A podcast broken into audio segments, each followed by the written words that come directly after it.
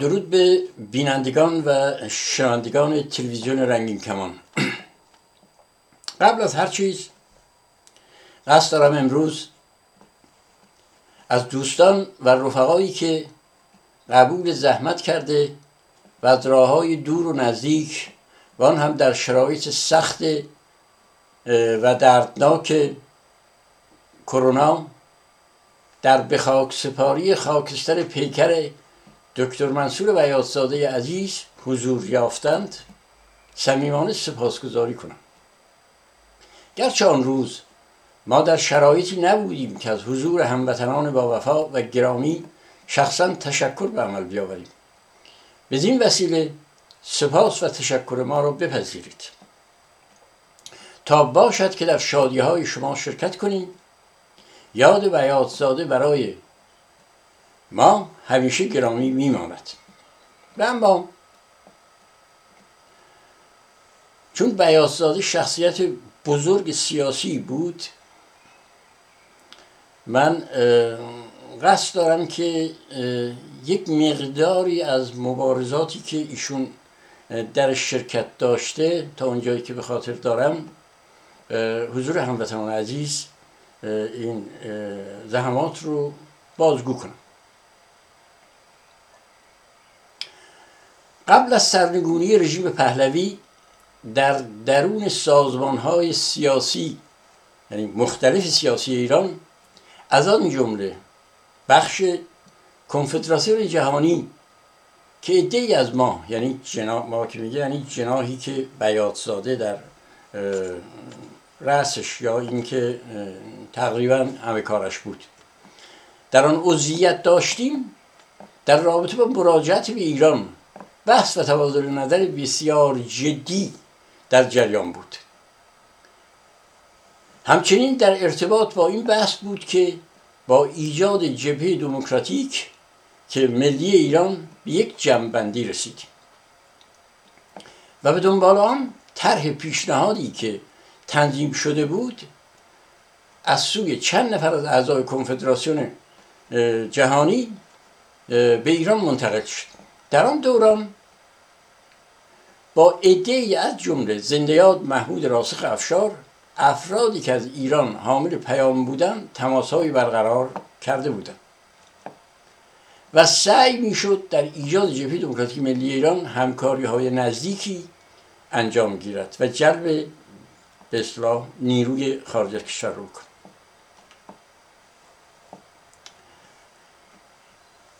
اینکه گفته می شود بیاتزاده در ایران به عضویت این جبهه درآمد، در حقیقت پیشنهاد این جبهه در زمینه ایجاد آن در خانه بیاتزاده ریخته شد.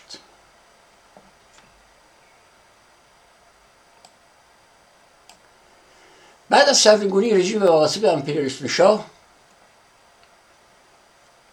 توده های زحمتکش جامعه ایران در کنار شخصیت های معروف و وطن پرست آن دوران، برای نمونه زنده‌یاد شکرالله پاکنژاد جبهه دموکراتیک ملی ایران را تأسیس کردند و یکی از معروفترین اکسیون های این جبهه برگزاری تظاهرات علیه حجاب اجباری بود که مورد حمایت نیروهای سیاسی آن دوران قرار نگرفت، یعنی شرکت نکردن به دلایل ارزان. و همچنان بعد از سرنگونی با بین گروه‌های کمونیستی، کارگر، چپ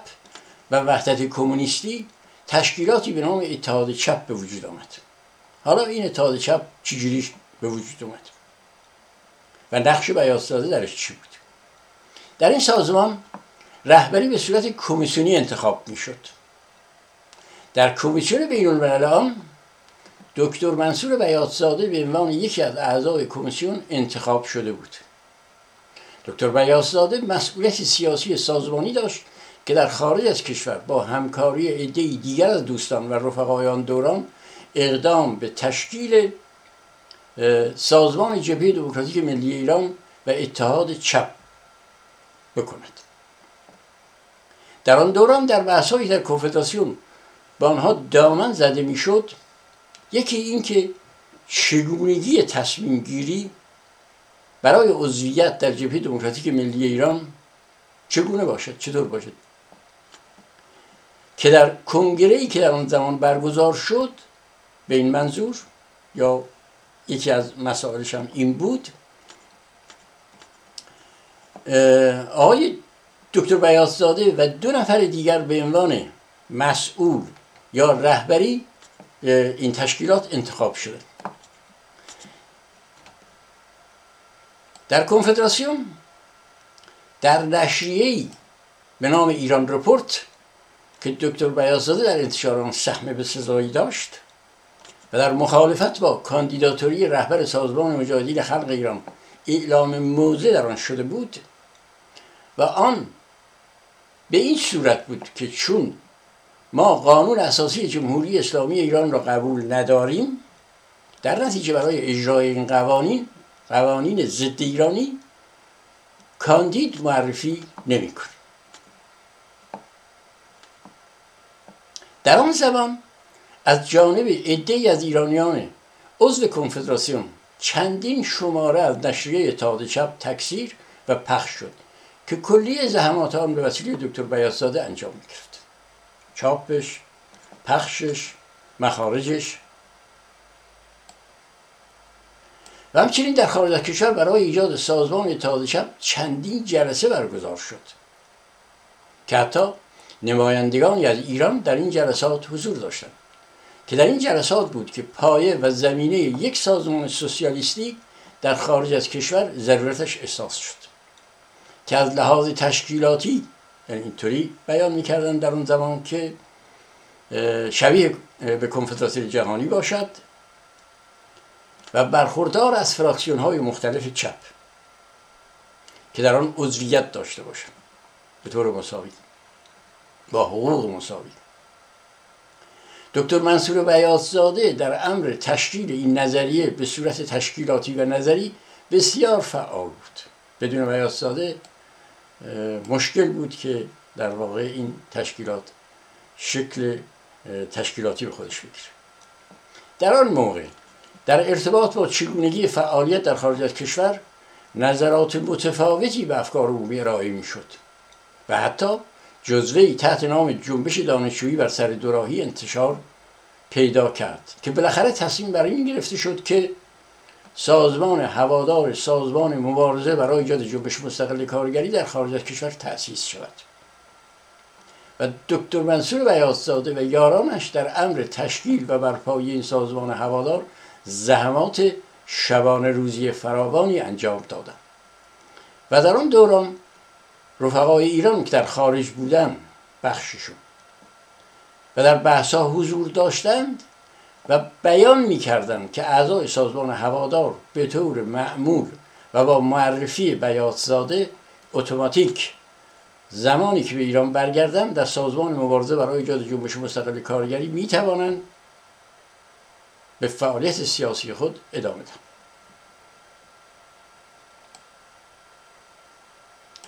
دکتر منصور بیاتزاده مرتب کمک مالی فراوان به تشکیلات سازمان مبارزه برای ایجاد جنبش مستقل کارگری میکرد که یک بار خود من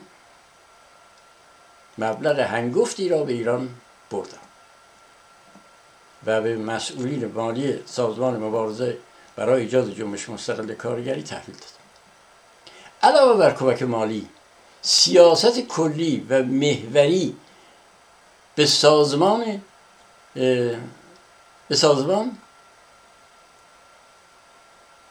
تکه او، یعنی تکه بیاتزاده و همغمش، خطکشی مطلق داشت. با کی؟ با حزب توده. و تأکید میکرد بر مبارزات طبقاتی و در تضاد با سرمایه‌داری و موضع سازش ناپذیری او با احزاب وابسته که گفتم نمونش حزب توده. مدافع بدون چشم‌شرای طبقه کارگر ایران بود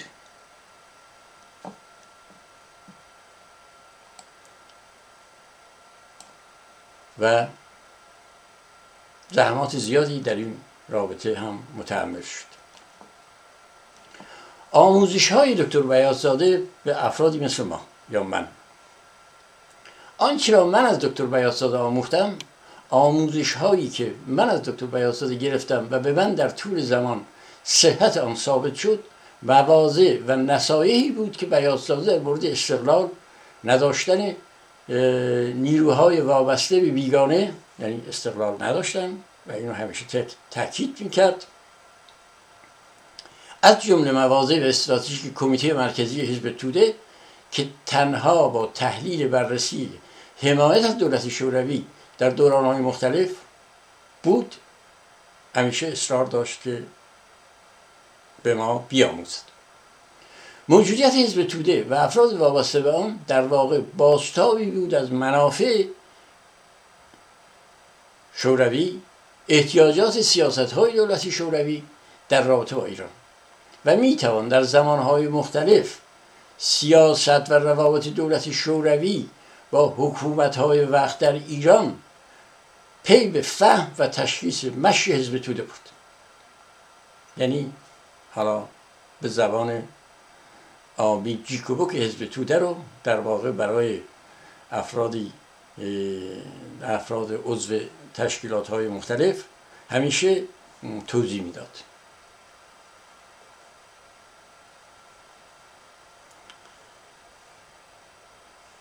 در حقیقت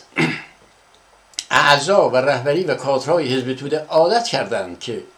در ازای مزدی که دولت شوروی سالیان سال به آنها داده است، دنبال روی سیاست روز آن زمان اتحاد جماهیر شوروی سوسیالیستی به قول معروف باشند، یعنی دنبال روی سیاست‌های کاگبه به ترکی بک. بعد از انقلاب مردم ایران نیز این داردسته خوشخدمتی خود را به روسیه ادامه دادند و دولت ارتجاعی مذهبی و ضد ایرانی آخوندها نیز بیشرمانه پشتیبانی کردند، زیرا روسیه چنین میخواست. و امروز اتفاقا سیاست هایی که روسیه در قبال ایران دارد و